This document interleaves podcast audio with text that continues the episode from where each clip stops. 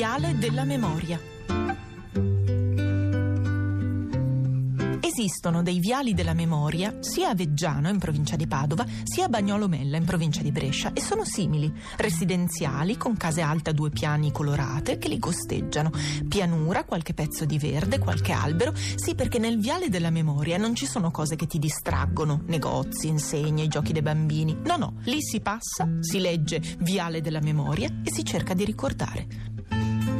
Di solito dove sono le chiavi della macchina, se ho fatto quel bonifico che mi rifiutavo di fare, quando è il compleanno della Susi, che non so mai se è oggi o domani. Se si è più malinconici si passa e ci si ricorda del Natale da bimbi, quando c'erano ancora tutti i nonni, quando Gesù bambino era reale quanto la mamma e quanto Batman. Se si è innamorati, il primo bacio, il primo messaggio, la prima vacanza o anche l'ultima, perché no?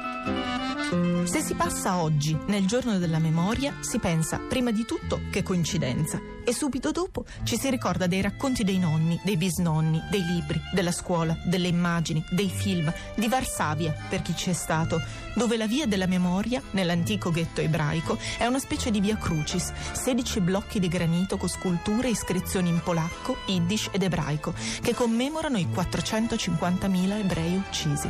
Successe davvero e oggi è il giorno della memoria. Uno solo.